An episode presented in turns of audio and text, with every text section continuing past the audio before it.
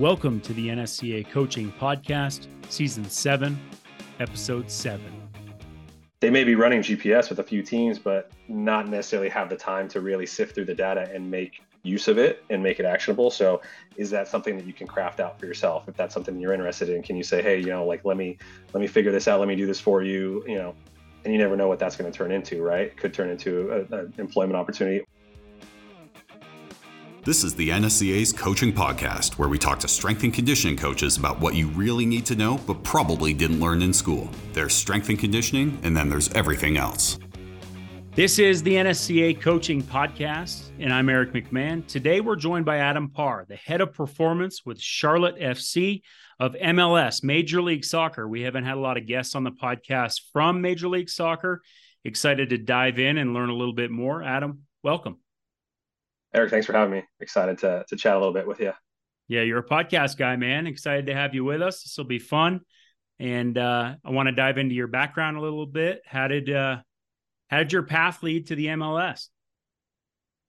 Um, yeah, so I I kind of like to say sometimes I have a, a, kind of a not not necessarily a traditional yet semi-traditional path. Um, you know, I think a lot of people in our industry are, are used to going doing your undergrad, and then if you go do a master's, um, you know, graduate uh, assistantship somewhere, things like that, and then kind of working your way up. Um, mine was a little bit different. I did my undergrad at San Diego State. Um, obviously, big basketball game this Saturday um, in the Final Four for the first time. So go Aztecs. Uh, but I did a bachelor's in, in kinesiology there, um, and initially was really kind of thinking I was going to go into PT. Um, I kind of, from a long time, wanted to wanted to work in soccer. I played it at a pretty high level, um, won a national championship in, so- in high school, and wanted to be part of that. And thought, you know, being a physical therapist was kind of the way that in um, because hadn't been too exposed to to performance in general. Uh, but did kinesiology, thinking I was going to do PT, and wound up kind of realizing I didn't want to deal with the insurance side and fell in love with the more the the performance side uh, while I was an undergrad, and then afterwards moved up to LA and was luckily enough uh, about six months after I graduated, got an internship with uh, back then it was Core Performance uh, when it was Athletes Performance and, and, Core Performance. It's now Exos, obviously, um, but that was when there was only I believe three locations, um, and obviously now Exos is huge and all over the world. And so it was nice. I, I was there, you know, when there was a lot of the big names. You know, Mark Verstegen was around, you know, from time to time uh, between the facilities, and got to meet uh, a lot of different people who are high up in the company now, and just did a lot of my foundational kind of methodology as, as a performance coach uh, through them through that internship. And then shortly after that wound up um, actually doing another internship with a major league soccer team uh, chivas usa which uh, actually no longer exists anymore. Um, it, it, has folded. For those who, who know the game uh, they know that. And uh, new owners bought it you know years ago kind of folded it and then a few years later rebranded it and, and it's now um, lafc who's the team that won the, the championship last year.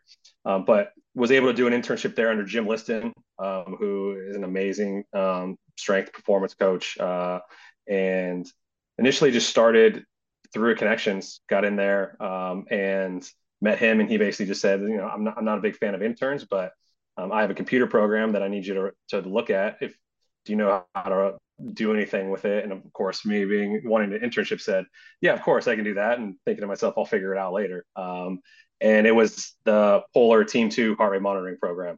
And so I wound up going, and he just said, you know, it's halfway through the season, been running this with the guys, haven't had enough time to really dive into the data and look at it and, and kind of see what it what is showing us if it's you know worth anything, if we can make uh, meaningful change, make it actionable, etc. So, you know, you've got one month to look at this and you know make it worth my while. Otherwise, I don't need an intern. And um, want to be in there for a year and a half. So I, I must have done something a little bit right. Uh, finished out that season uh, as an intern and then kind of came uh, around and, and, assisted him a little bit more the next year and really focused on on that aspect of it. You know, did some of the performance stuff in the gym with him, but really focused on the um, the heart rate monitoring because this is this was 11 2011 2012 somewhere around there um, so gps hadn't even hit the us yet so really this was the only thing, you know, as far as a, a sports science, so to speak, um, monitoring system that a lot of teams were using. And so um, started really diving into that, figuring out what it was, how we could utilize it, and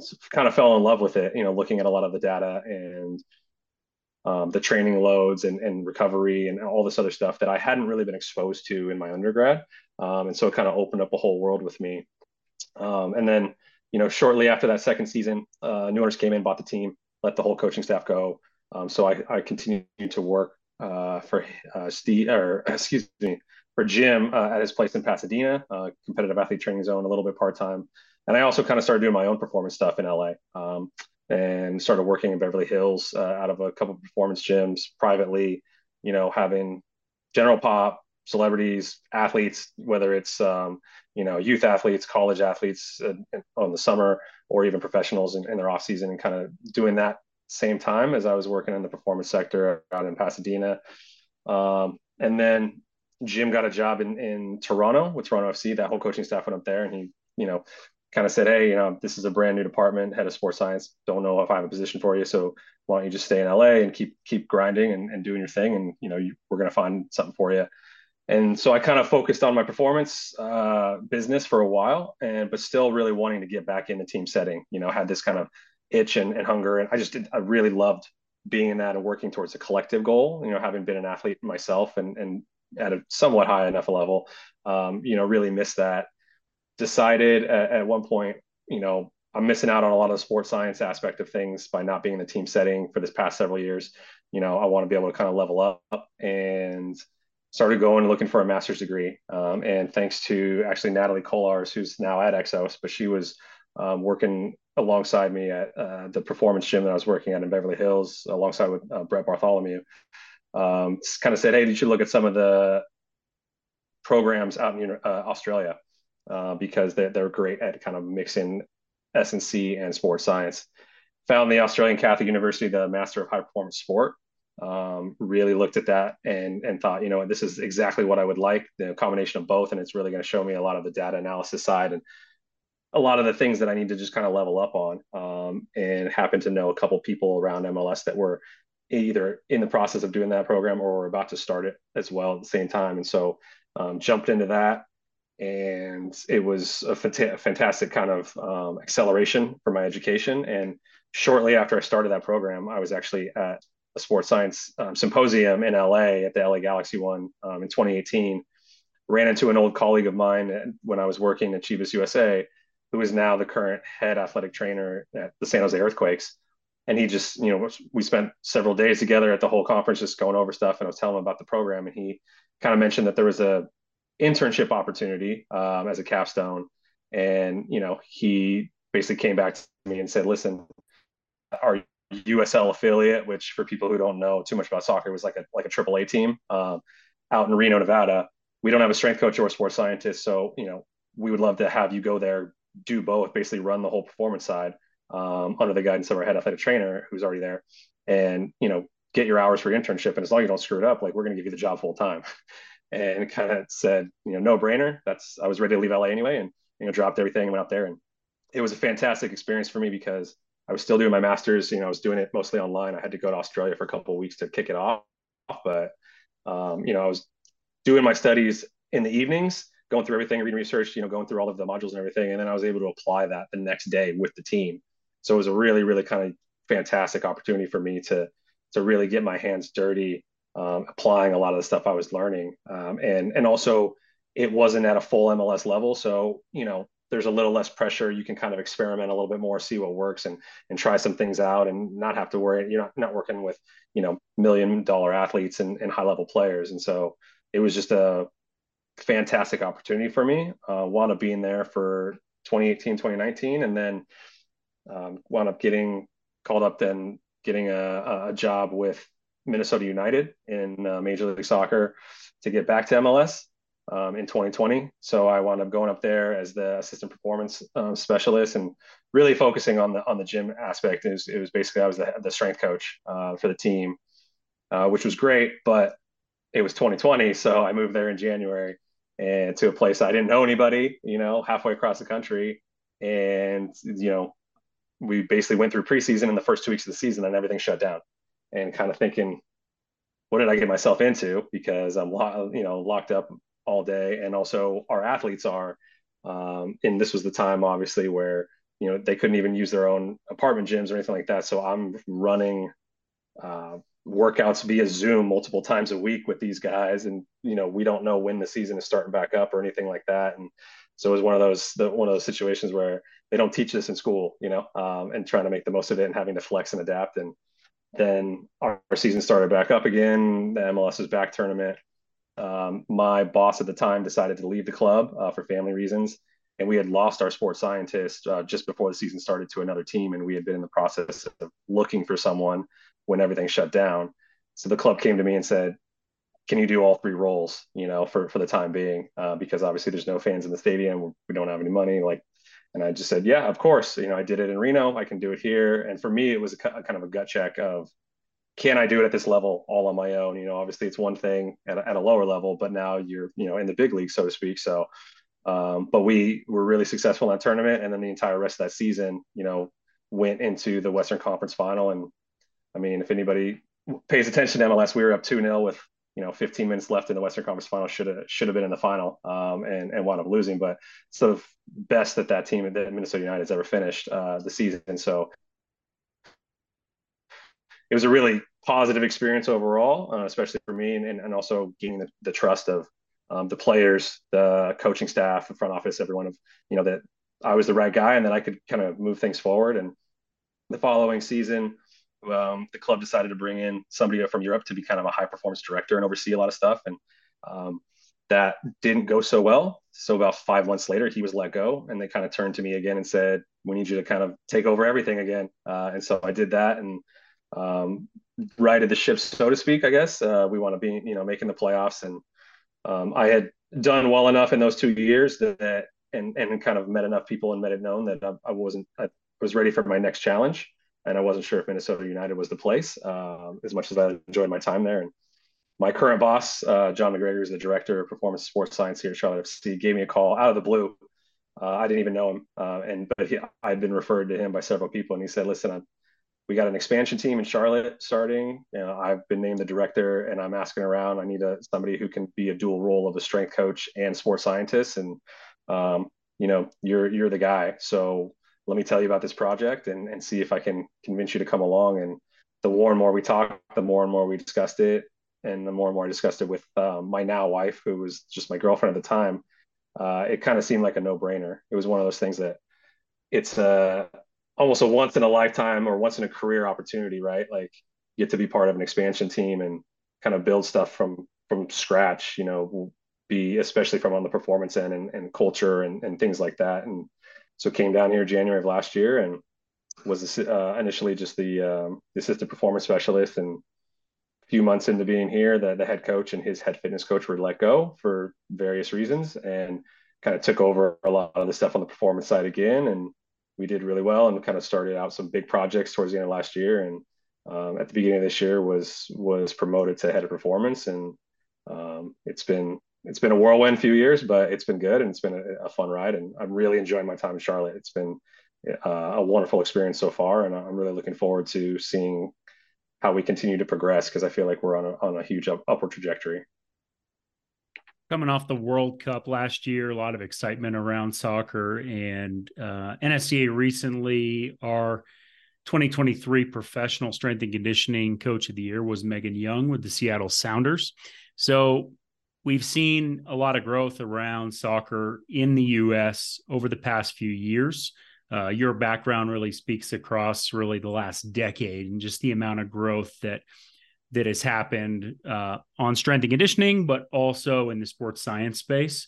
Thought it was really interesting how you touched on uh, international a few different times in a sport that is so dominant internationally and is really just gaining, starting to gain traction here in North America.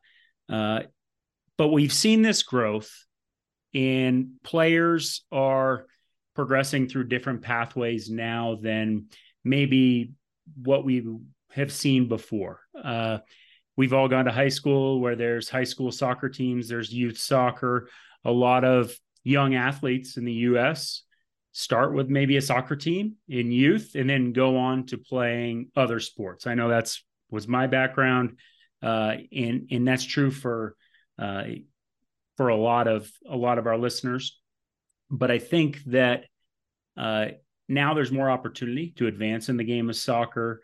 Uh, one thing from you I've learned is that MLS is really expanding into the developmental levels of the sport even more. And uh, I think that's really interesting because you you really spoke to the value of working as a professional at the developmental levels and how that allows you to build up your arsenal of skills uh, in a lower pressure environment.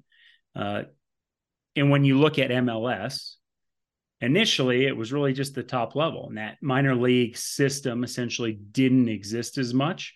We see that in certain professional leagues where we all know in baseball that there's a lot of minor league affiliates, but in the NBA, we're talking about the G League or the AHL for for hockey, uh, where there really is only one minor league level for that's affiliated with the with the major club. How has the the minor league system, if you will, developed within professional soccer? How's that impact impacted the pathways that players are getting to the top level of sport, and what kind of opportunities now exist for coaches to work at these various levels? Yeah, no, it's a great question, and and you're right. I mean, you know, I was I was in college. God, I think I graduated, you know, 12, 13 years ago, somewhere around there. Um, and at that time, you know, basically for the most part, the only way to to get into MLS was to get drafted, right, out of college. Um, there had, I mean, there were a lot of youth clubs, obviously, and big name youth clubs back then, and there was, you know, some people every once in a while who would go over to Europe, but it wasn't really as well established in, in the past, you know, 10 to 15 years. You've seen a huge growth in that space. And, you know, now all of, you know, for, through various different organizations, but through MLS now, you know, every MLS team has, you know, an academy system, which has multiple teams at, you know, the, the youth level. And like just for us with, um, with Charlotte FC, we have a U19s, U17s, 15s, U14s, and then we have like kind of a 13s and 12s through a discovery program, which is like locally in, in Charlotte. And, you're getting a lot of the best of the best from different regions who are coming to play for you know the MLS um, Next, which is the the youth program, the academies, and sometimes you have people moving across the country, you know, to go be in an academy because they feel like that's going to be the best uh, way for them to move up and either get into the professional ranks or potentially be in, in a better spot for college. And um, you know, it's because of that they're have there are a lot more players who are have of higher quality in my opinion who have various different routes now and so you have the players who are the best of the best of the best that you know come through the academy and you know at 16 i think we spoke about it previously like you know you can sign a professional deal you know anywhere in the world for the most part and so you know you have some players who are going over to europe you know and playing in academies at 13 14 15 and getting signed at 16 i mean the us's best player um, you know, one of them, you know, Christian Pulisic, he was over in Germany, you know, before you know, I think he was 14 or 15 playing in their academy and then signed professionally and, you know, was playing 17 for one of the biggest clubs in Germany, um, you know, somewhere around that age. Don't quote me on that. I don't know his exact history, but, you know, and then you can do that here in the U.S. as well. And so you you start to have players who are kind of the the high potential players coming through that can sign homegrown deals with the MLS club um, basically meaning they're they're signed to a professional deal, but they're going to continue to develop within that system.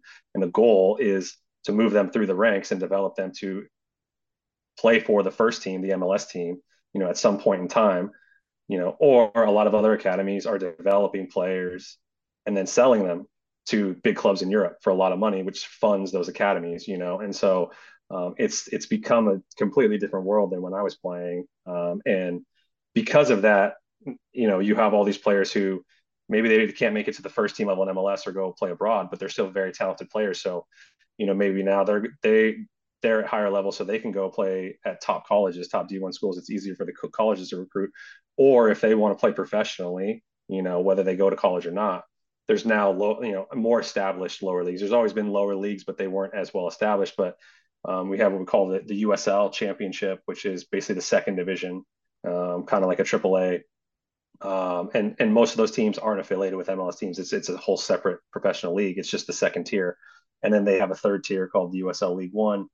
You know, and there's even one below that, and all these players are getting paid. They're professional. You know, they may be super young or they may be a little bit older, and they just they didn't quite have the talent or or the luck to to make it at the top level. But you can still make you know a decent living at a lower level, just like you can over in Europe or in in um, parts of South America. So there's just a lot more opportunities for players to you know live out, out their dream or play professionally or, or move up the ranks hopefully and um, and develop into whatever their potential is. And then along those lines, as far as S&C coaches, performance coaches, sports scientists, you know, however you want to term it, there's so many more opportunities now if, if you're interested in soccer to actually be working in that and to be part of that process, right? Because um, you know most of these professional teams, no matter what level it is, whether it's the third tier, second tier, or MLS, you know, are all going to have at least one, if not more than one, um, some sort of performance coach, sports scientist, etc. Um, whatever the term is, and then now you have all these academy teams too. So, and one of the things that I think is is fascinating, and, and I'm a um, a shining example of it, so to speak, uh, is a lot of times at these at, at, certain levels, like you get to do everything, right? You're not just in the gym, right? Or you're not just you know running the GPS or whatever it is. Like you know you can get to at some places or some places overseas where you have such a large staff, everyone's very specialist. At some of the lower levels and even the reserve teams and other places, you know, you get to be the head strength coach, the head sports scientist, the head fitness coach, you know, and even at times, you know, assisting with performance nutrition, things like that. It just depends on the club and the, and the finances. And so it's a really great place to wear a lot of hats and to really, you know, kind of perfect your craft. And also, in my opinion, I think it makes you more employable as you move on. Um, so I think it's it's a huge opportunity for for our industry for anybody who wants to get into to professional soccer at any level. There's a couple themes there that came through soccer as an early specialization sport or as an earlier specialization sport than maybe it was thought to be years ago and also more pathways being developed for players but also strength and conditioning coaches and sports medicine staff to grow their craft within the sport. And well going back to your story and how you got into the profession you did all the traditional things you have to do. You networked you met people you you made the connections but you always kept your main goal in mind which was to get to that MLS level. Uh, and you, and you were mobile and you made that happen.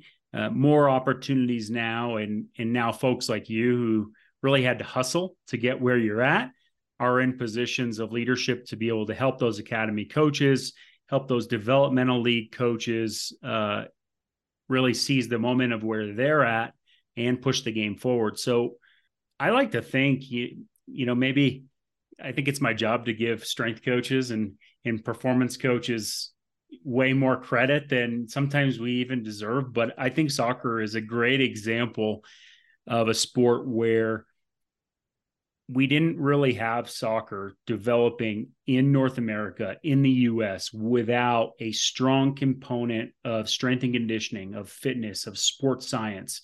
It really has been embedded from the beginning. And I think your path speaks to that. Uh, you had a sports science role before you progressed into a traditional strength and conditioning role, whereas a lot of us in North America, it might go the opposite direction, just the way sports science is is coming into U.S. and American sport.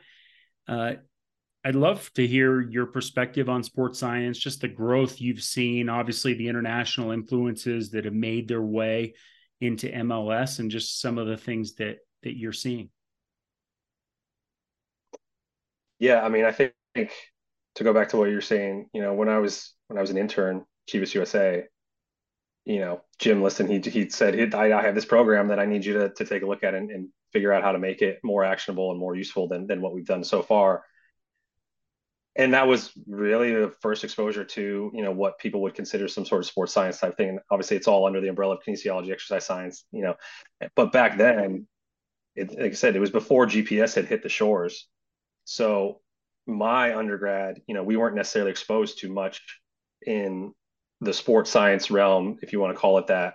Um, you know, it's it was very much it's exercise science, it's kinesiology. A lot of people are going into PT um, or athletic training, you know, or pedagogy, it, various things like that. There wasn't a whole lot of, um, I guess, push or even um, access to to professors or even guest speakers or anything who were saying, "Hey, this is a route that you can go, right? Or these are some things that you can do." uh, and so I just happened to fall into it, right? And realize like, oh, I really, I think this is really interesting. I like the data, I like math, I like, but I, I, I really enjoyed and and gravitated towards understanding training loads and stimulus and recovery and just all and how it all fit together and we started putting together pieces of you know how are we going to how are the coaches going to plan training based off of the training loads that we're getting from the, the heart rate and different drills and things like that and um, and Jim and his team took it to a whole new level when they went to, to Toronto FC but um, it was kind of the, the, the early beginning and that's what really kind of caught my attention um, and then as I started doing more and more in the in the traditional performance S&C space, I started, you know, really kind of connecting the dots of how much they were so interrelated, um, and knew that that's what I wanted to to really focus on uh, as far as a master's and, and really trying to get back in the team setting because they are so linked. And then once I did get back to MLS, you know, even at the lower levels and, and whatnot, like obviously GPS is huge now, right? It was only a couple years later after I was out of MLS uh, initially that that it hit the shores and everybody was using it and it's now it's it's just become like you said almost embedded right where you have to understand so many of these things from the external workloads to the internal workloads um, and then how you're prescribing stuff on field within drills specific days the microcycles on the field in the gym you know the pre-training the testing the readiness like all sorts of stuff. It's just all become one you know big field. And and I, I, like to lump them in together because i truly believe that performance and sports science should be. Um, i think that has exploded in major league soccer in the past you know i mean i've this is my you know fourth or fifth year back in it. Um, and then in the past five to seven to eight years i mean it has just absolutely you know like i said exploded where performance staffs sports science et cetera there's just so much going into what's being fed to the coaches, how we're taking care of the athletes, how we're making sure that they're healthy, available, and you know performing optimally. Um, the money that's gone into it from clubs and, and, the investment, and you know really looking at what's being done in Europe, what's what's been done in Australia, um, and and trying to not not only mimic it but almost improve upon it within our own situations and environments. Um, it's awesome. I like how you said performance in sports science as one uh, in in the value of that for the industry advancing as a whole. I think it speaks to the process we had at the NSCA in developing the new CPSS credential and uh, really trying to integrate all of the performance disciplines and types of practitioners and professionals involved. Everybody from the technology space to the academic researchers fuel, fueling us with information. Well practitioners are the delivery mechanism for that information and a lot of that comes back to the importance of education and communication within sports science and how that information gets from the textbook from the research papers to the athletes i want to ask you about athletes today the athletes you're working with and the dialogue and conversations that you have related to sports science do you feel like MLS players and the players you work with are more receptive to data and information than maybe we were as a generation of athletes now that it's part of the game? What kind of information are they seeking from this sports science uh, equation? And um, how's that impacted the role of you as a strength coach, you as a sports scientist? Yeah, I mean to answer to answer your first question, yeah, absolutely. I think that they uh, value data far more than you know even 10 years ago let alone any anything beyond that from from my perspective obviously i've only been working in it you know for for about that long uh, but i think the the athlete of today is so used to having all of this you know sports science um, and data kind of at their fingertips or being part of their everyday training that it's not um, it's not something that is is a foreign um, concept to them, and so they're just used to it. They're all used to wearing the GPS now, you know, because it's been done pretty much everywhere for a long time now. Um, and then you know, getting the training reports and looking at them, whether it's a you know the metrics that they hit that day, what they were supposed to hit, where they're at in um, specific loading, um, or their match reports, wanting to know what they did compared to their averages compared to the previous match, um, and then even you know things like you know, we do we do certain types of readiness testing every week, you know, and even something like a counter movement jump, obviously, you know, wanting to know what their scores are, you know, giving them that instant feedback, uh, and and um, the our new strength coach Pete Cork has been great at that, you know, providing that instant feedback, like basically putting the iPad in front of them while they're doing the test or while they're doing the um, the hamstring or the or the groin squeeze or anything like that, so they can see their scores and see where they compare to previous, um, putting you know leaderboards up in, front of them so that they can compete a little bit, but also see showing them where they are compared to standard deviation. Like there's a they just understand. So I think a lot more because they've um, kind of grown up with it now. Um, as far as this generation of player, the the ones that are in their early 20s to late 20s. Um, you know, and so I think that part has been great, and it's it's a lot easier to I think achieve buy-in with a lot of them because they understand it more and I think they're willing to ask a lot of questions, and it's easier for for myself um, to go up and, and have a conversation with somebody and say, "Hey, listen, here's what's going on. Here's what we're seeing from the data. Here's what this is showing. Like, what's going on with you?" And and trying to kind of work through that to achieve goals, but also, like I said, build buy-in and explain why we're doing what we're doing. You know, we do, you know, post-match runs to try and get high speed running and sprinting after every match, right? Um, and if you go to a pro soccer game, you're going to see most team, a lot of teams will do that.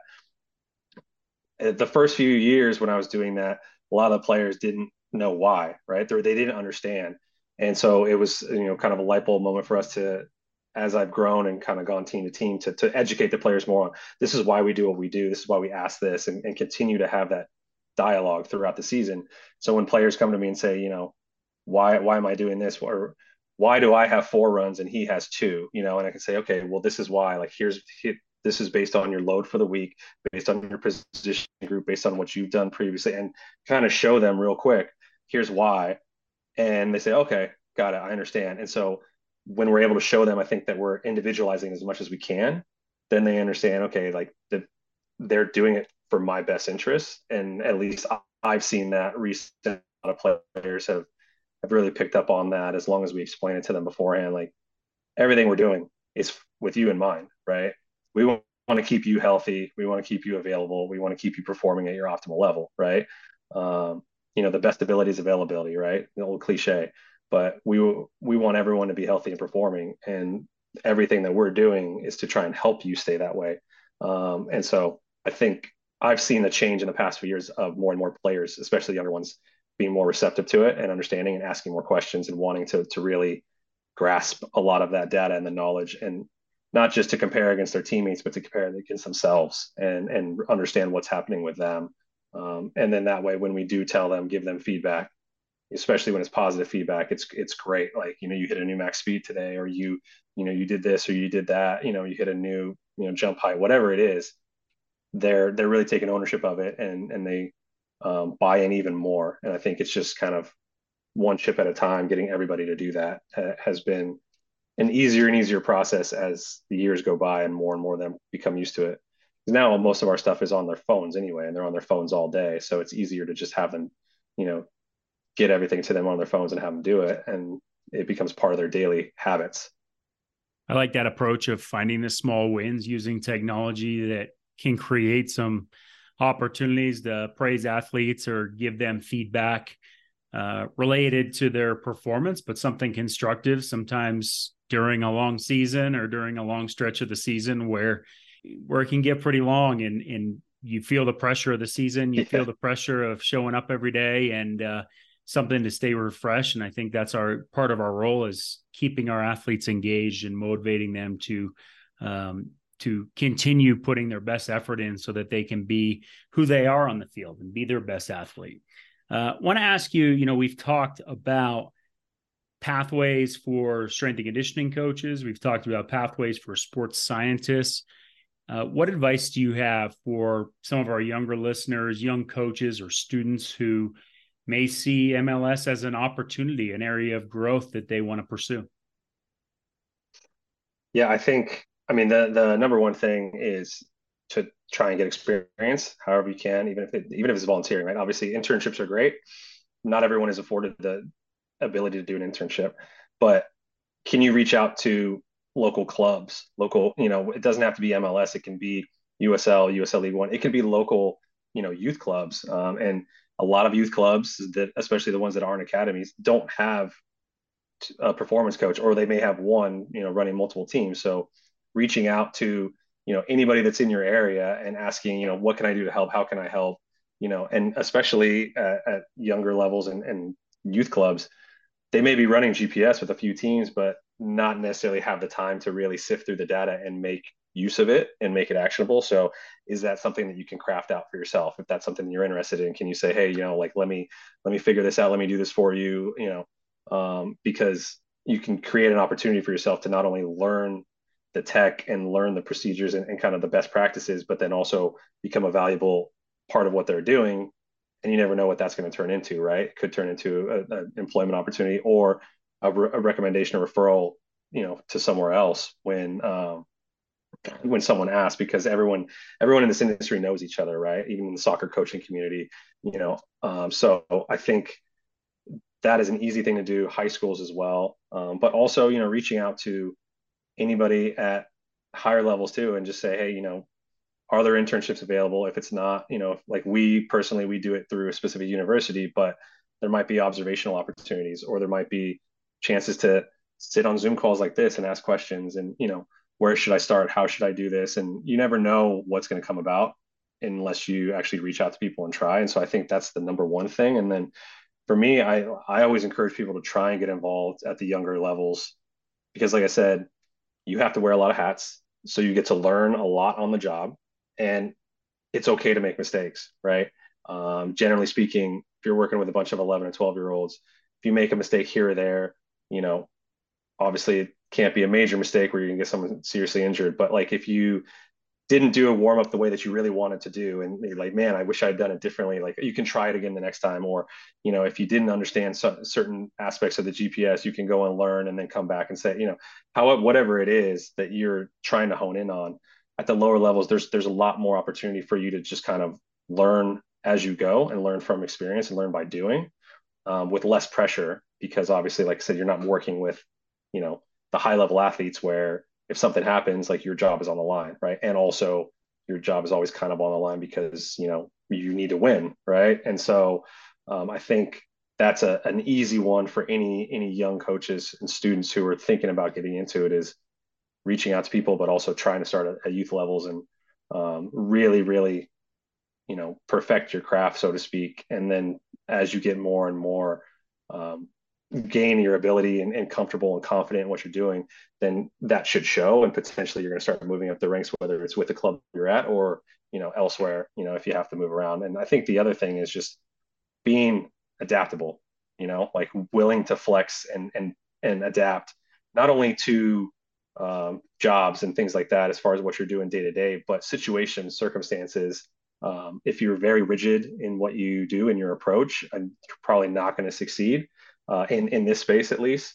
Um, you know, I we were talking about earlier, but if you just take my 2020 till now, I mean, moved to Minnesota as, as an assistant, and then COVID happened, shut down, no sure, no idea what we're doing, then doing Zoom, you know, um, workouts, which is not something that we were ever taught to do. Then my boss leaves, take over everything for the return to um, MLS is back tournament where we lived in Orlando for 41 days and played in a bubble, you know, and then come back and it's we have to split an entire season into three and a half months. So we're basically playing every Saturday, Wednesday, Saturday, Wednesday for three and a half months, which is the craziest schedule the league's ever had. You know, and then the next year somebody comes in from Europe as high performance director, kind of changes everything, wants to blow it up, doesn't work out, then I have to take over everything again, put back, you know, put the pieces back in place, and then get come to Charlotte, head coach, head fitness coach, not big on lifting like at all. And I'm thinking, what am I doing? Like, how do I build bridges with this and, you know, work with that? But also my director is, you know, is really keen on wanting us to put in, our, in place our performance um, culture. How do I work between the two situation I wasn't expecting? And then they get fired. And so then I take over everything. And then, you know, all of a sudden we're going with a new coaching staff and we get we get on a roll. We almost make the playoffs. We do really well start putting in place some foundational things for the club and building out big projects um, building a training facility that opens in, in the summer and getting to design a gym and then head forms it's like there's all these things that happen that if you were to just sit here and say, okay, this is what I want to happen, right, and plan it out, right, there's all these things that happen along the way that blow that up, and so you have to be willing to just flex and adapt and say, okay, cool, I'm going to run with this, or I'm going to go this direction and run with that, and you know, I think that's another thing that uh, young coaches coaches in general, but I think young coaches especially need to be uh, need to understand that it's not going to go according to plan, and you have to be okay with that. And and the more adaptable you are, I think the more successful you're going to be, at least from my experience. It, there's something to that. Thinking about professional sports, I think what you're talking about there is the unpredictability of professional sports and I mean, you can be making incredible progress on the performance side, and the team goes a different direction, and you're starting from scratch the next year, or or really quickly, and just being able to transition, pivot, change your mentality, change a program, build new bridges, make connections with new players and other staff members. Being dynamic is a huge part of the job at the professional level. I think you know when we speak to young coaches and really what i what i asked was around you know this is such a growing area and they probably see that this is an area where you know what the the fear MLS needs great coaches. You know it's still relatively in its infancy of way of soccer in the US and there's there's huge opportunities years ahead and there's careers to be had in that uh, but where you get your reps you talked about getting it at the youth level but finding an environment and maybe it is better to find an environment that is a little bit more structured to get your reps where it's a little more consistent and you can go to your example of leading warm-ups and you can lead the warm-up and, and progress the warm-up in the way that you think is best and find a way to to uh, find your coaching style and your coaching voice through that and the types of movements you need to include related to the sport something you're comfortable with something that resonates with the sport resonates with with your athletes so that you're building up that arsenal of tools of skills so that when you get to an environment that's less predictable you have more to dig from. And yeah, absolutely. you, you said it a few times you know these aren't skills that we necessarily learned in school. You know, we definitely didn't have strength and conditioning classes that we were implementing training sessions via Zoom or on video calls. That definitely was not a thing. Uh, I know our private sector coaches and our personal trainers, we do a session every year at our personal trainers conference on virtual training sessions. And, and that's grown immensely uh, in in push the fitness field forward. But on that, we're becoming more dynamic as professionals. Uh, we're growing into new areas, new sports. I think it's uh, it's really exciting to see. It's exciting to hear from someone working in MLS that you know, well, some areas of your background are not that traditional. A lot of them are. You had to network, you had to grind, you had to find those opportunities and make those connections in a sport that really didn't have the infrastructure and the building blocks that maybe there are today for young coaches. So, uh, but now you're a mentor, now you're a leader, and you get to help the next generation of coaches come into the game. That's also sports scientists. I think it's exciting. And uh, this was really fun to talk shop today and learn. So, appreciate you being here. And uh, if you would give us your uh, social media tags and uh, contact info for anyone who wants to reach out. Yeah, no, thanks again for having me. Um, it's really easy for me. Instagram and LinkedIn are the two areas. Um, I don't, I haven't done Twitter, I think ever, maybe for about a week, uh, 10 years ago or so, but that was about it.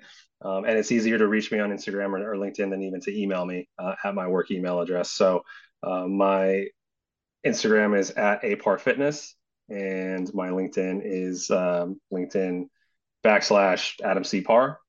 And yeah, I think anybody that wants to reach out, continue this conversation, ask questions, you know, whether you're young professional student or someone who's been around for a long time, I think I'm always keen to bounce ideas off of each other and, and ask questions of other people that are in the field, whether you're in, in soccer or other sports or even private sector or, you know, special operations, things like that. It's I feel like the more that we can communicate and discuss what we're all doing, I think uh, it helps to continue to grow the field. So I'm happy to um, discuss things with people that reach out. It may take me a few days. It's a little bit busy right now since we're in the middle of the season, but um, I will get back to you. I was Adam Parr, head of performance with Charlotte FC. Thanks for being with us. Also, everyone tuning in, we appreciate you and thank you to Sorinex Exercise Equipment. We appreciate their support. Thanks for listening to another episode of the NSCA Coaching Podcast. We value you as a listener, just as we value your input as a member of the NSCA community. To take action and get involved, check out volunteer leadership opportunities under membership at nsca.com. This was the NSCA's Coaching Podcast. The National Strength and Conditioning Association was founded in 1978 by strength and conditioning coaches to share information, resources, and help advance the profession. Serving coaches for over 40 years, the NSCA is the trusted source for strength and conditioning professionals. Be sure to join us next time.